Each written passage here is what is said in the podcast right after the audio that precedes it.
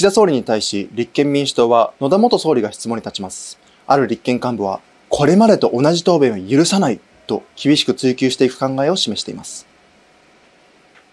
新たな事実や新たな理由、内容、この中身をきちっと話すか否かというのが、えー、首相のですね、えー、今日の正念場、あこれをインチキなのか、あ一定のですね、誠実に説明するのかの分岐点になるというふうに思います。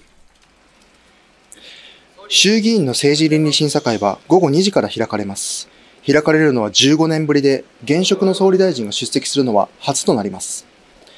今日は岸田総理と二階派事務総長の武田元総理大総務大臣が出席し、明日安倍派の事務総長だった塩谷氏らよにんが出席します。野田元総理が質問に立つことについて、ある立憲幹部は、岸田総理のリーダーシップ不足が大きく露呈している、総理としての資質を問う絶好の機会になると器用な狙いを話しています。一方、政府与党は今日の衆議院予算委員会の理事会で、来年度予算案について明日の採決を提案しました。これに対して野党側は、政倫審と予算委員会を同時並行で行うのは十分な審議ができないと強く反発していて、与野党の協議が続くこととなります。この事故はにせんじゅうななねんさんがつ、那須町のスキー場近くで、登山講習会中の県立大田原高校の生徒しちにんと教師ひとりが、雪崩に巻き込まれ死亡したものです。責任者だった教師さんにんは、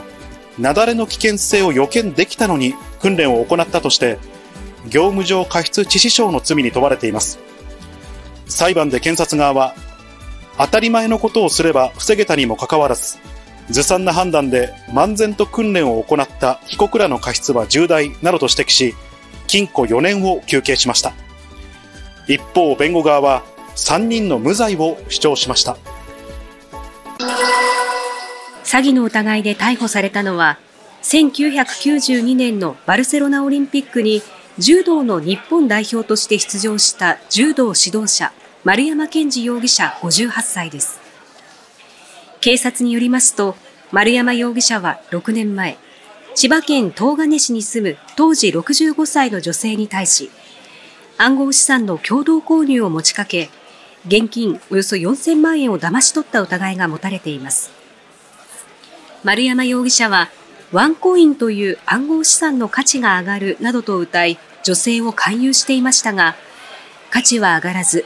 女性が柔道の有名な人に騙されているかもしれないなどと相談したことで事件が発覚しました。騙し取った金は国外のカジノでギャンブルなどに使われたとみられていて、丸山容疑者は女性から合わせてよんおくえんほどを預かっていたということです。警察は丸山容疑者の認否を明らかにしていません。愛子さまは来月学習院大学を卒業し、しがつから日本赤十字社に就職されることが内定しています。関係者によりますと、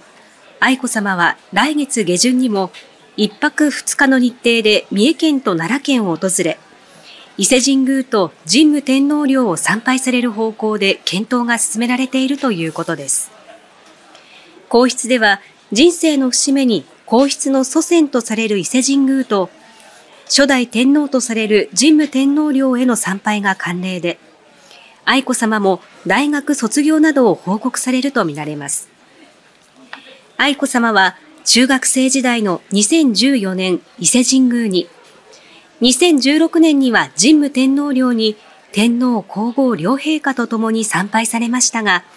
お一人での参拝は初めてとなります。はちじゅういっさいで大統領として史上最高齢のバイデン大統領はにじゅうはちにち、軍の医療施設で定期健康診断を受けました。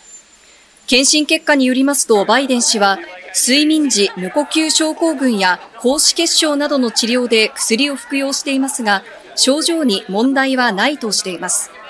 主治医は、健康で活動的なはちじゅういっさいで、大統領の職務を引き続き遂行できるとお墨付きを与えました。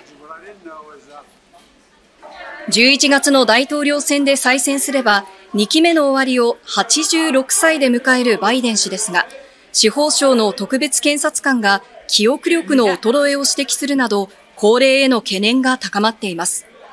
ホワイトハウスの報道官は会見で、バイデン氏が認知症の検査を受けなかったことについて、医師が必要ないと判断したと説明しました。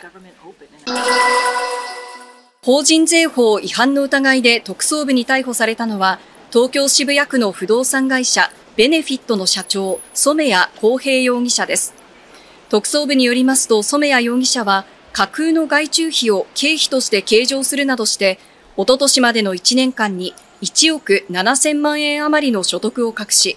法人税およそよんせんさんびゃくまんえんを脱税した疑いが持たれています。